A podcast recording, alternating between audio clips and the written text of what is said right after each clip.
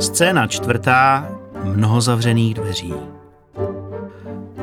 Filip se ploužil úzkou chodbičkou mezi kajutami pro cestující a snažil se nevnímat zlověstné vrzání, které loď vydávala. Zkoušel si říkat, že je vyrobena z šatru a tudíž prakticky nepotopitelná, ale popravdě řečeno mu to nějak zvlášť nepomáhalo. Černá paní se pomalu důstojně kývala na vlnách, to jak se opožděně vyrovnávala s nehodilými rozmary moře. A i když by se námořníci asi shodli, že moře je dnes skoro obyčejně klidné, Filip byl přesvědčený, že takové věci by mu země pod nohama dělat neměla. Zatracená práce, zamumlal. Měl za sebou na události bohatý den, během něhož se mu přihodilo víc věcí, než kolik by kdy chtěl, aby se mu za jeden den stalo. Tohle všechno ale nebylo nic proti vědomí, že ho teď čeká noc s námořníky. A to nebylo dobré. Když uvážil, co na něj během dne pokřikovali, tak to vlastně vůbec nebylo dobré. Stokrát si mohl říkat, že jsou to láskaři, ale jednak mu ten jejich příběh připadal popravdě řečeno malinko pedofilní a potom se během dne od nich dočkal několika velice výmluvných a ošklivých gest. I když pevně doufal, že to bylo jenom takovéto rozmarné námořnické žertování, do smíchu mu stejně nebylo. Jinými slovy, dneska to bylo poprvé ve Filipově životě, kdy námořníkům neříkal ráhno a na oplátku chtěl jediné – aby mu oni neříkali kůžičko. Filip mířil do podpalubí, velké, tmavé a dusné místnosti, v níž spolu chrápali zavěšeni v sítích nemití námořníci a dával si záležet na tom, aby nespěchal. Rozhodl se to vzít oklikou přes místo, o němž se domníval, že jsou tam kajuty pro pasažéry. Nebyla to sice nejkratší cesta, ale Filip doufal, že by se mohl v některé z těch kajut zavřít a přečkat noc. Byl si jistý, že jsou většinou prázdné. Ještě na palubě se umyl, vyčistil si svůj kdysi výstavní kabát, jak to jen za daných okolností šlo, a sestoupil do podpalubí, kde se však všechny jeho naděje rázem rozplynuly. Dveře všech kajut byly zamčené. Rychle přecházel od jedněch dveří k druhým, bral za provazy, jenomže pokaždé narazil jen na odpor zámku. Jak je to možné? Tahle loď musí být plná zámků. Vždycky si myslel, že na lodích jsou jenom dva, jedním je zamčená lodní pokladna, druhým sklad s rumem. Zrovna v okamžiku, když už se začal pomalu smiřovat s tím, že svoji první noc na černé paní přežije někde na palubě schovaný mezi lany, jedny dveře konečně povolily. No vida. Nadšeně je otevřel, ale v zápětí je znovu přibouchl. Na tváři se mu usadil zamyšlený výraz.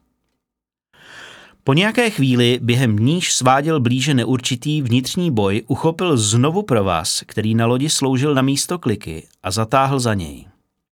Tentokrát s mnohem menší vervou, tak aby nespůsobil příliš mnoho hluku. Jeho snaha se ale minula účinkem a panty poléta vystavené vlhkému mořskému povětří hlasitě zaprotestovaly.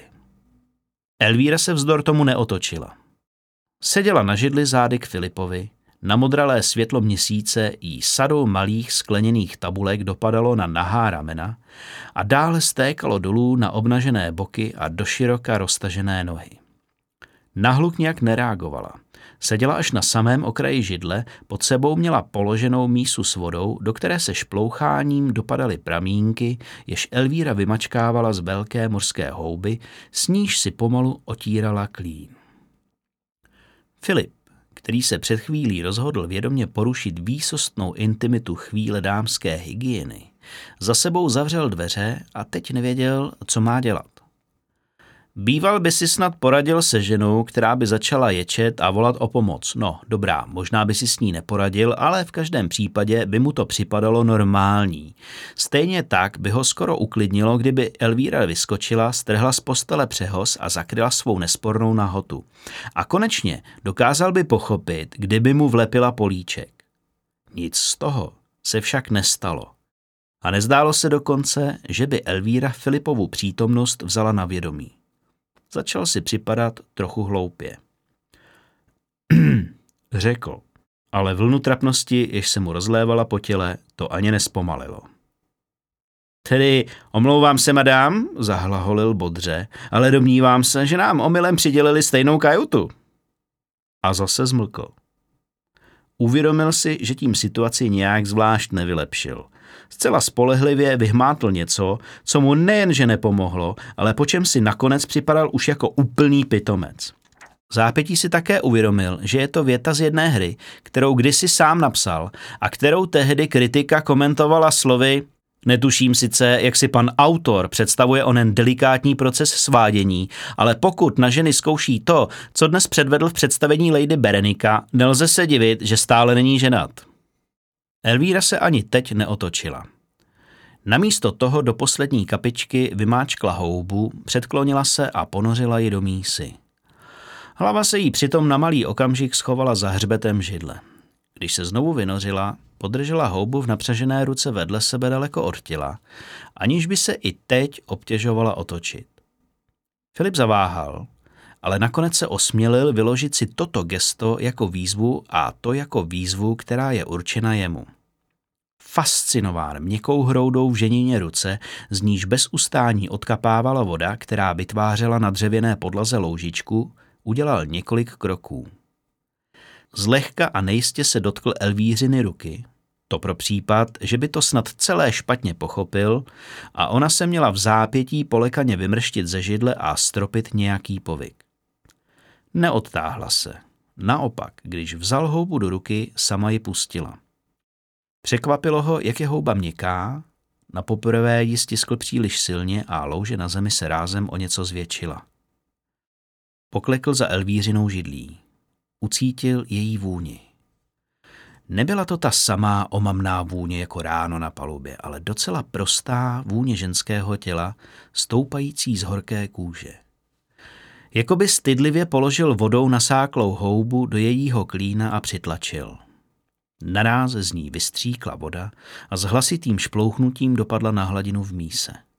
Elvíra se zachvěla. Chvíli se trvali v téhle póze, pak Filip vstal a dívku obešel.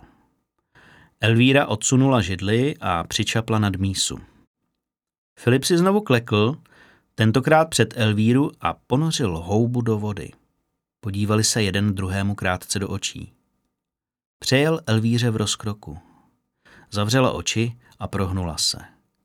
Pokaždé, když houbu znovu namočil, byla její reakce silnější a silnější. Po nějaké chvíli Elvíra Filipa odstrčila, vstala a lehla si na postel, která byla trochu stranou ve stínu. Jediné, co Filip viděl, byly její oči, jak svítí ze tmy. Schodil tří čtvrteční kabát a následně se celý svlékl. Dívala se na něj. Jakmile byl hotový, došel k okraji postele. Elvíra nechala jednu nohu, aby se téměř líně svezla dolů na zem. Bledé stehno zasvítilo v kuželi, jež měsíční světlo vyseklo do tmy kajuty. Když se nad ní naklonil, obsala nohou oblouk a položila si ji Filipovi na rameno. Filip se vnořil do jejího měkkého, vlhkého a rozevřeného lůna. Takže to není holka pro mě, jo? zařval náhle. Tak sleduj! Znovu přirazil, jenomže po Daxienovi a pochopitelně ani po mrtvém námořníkovi nebylo v tu chvíli ani vidu, ani slechu.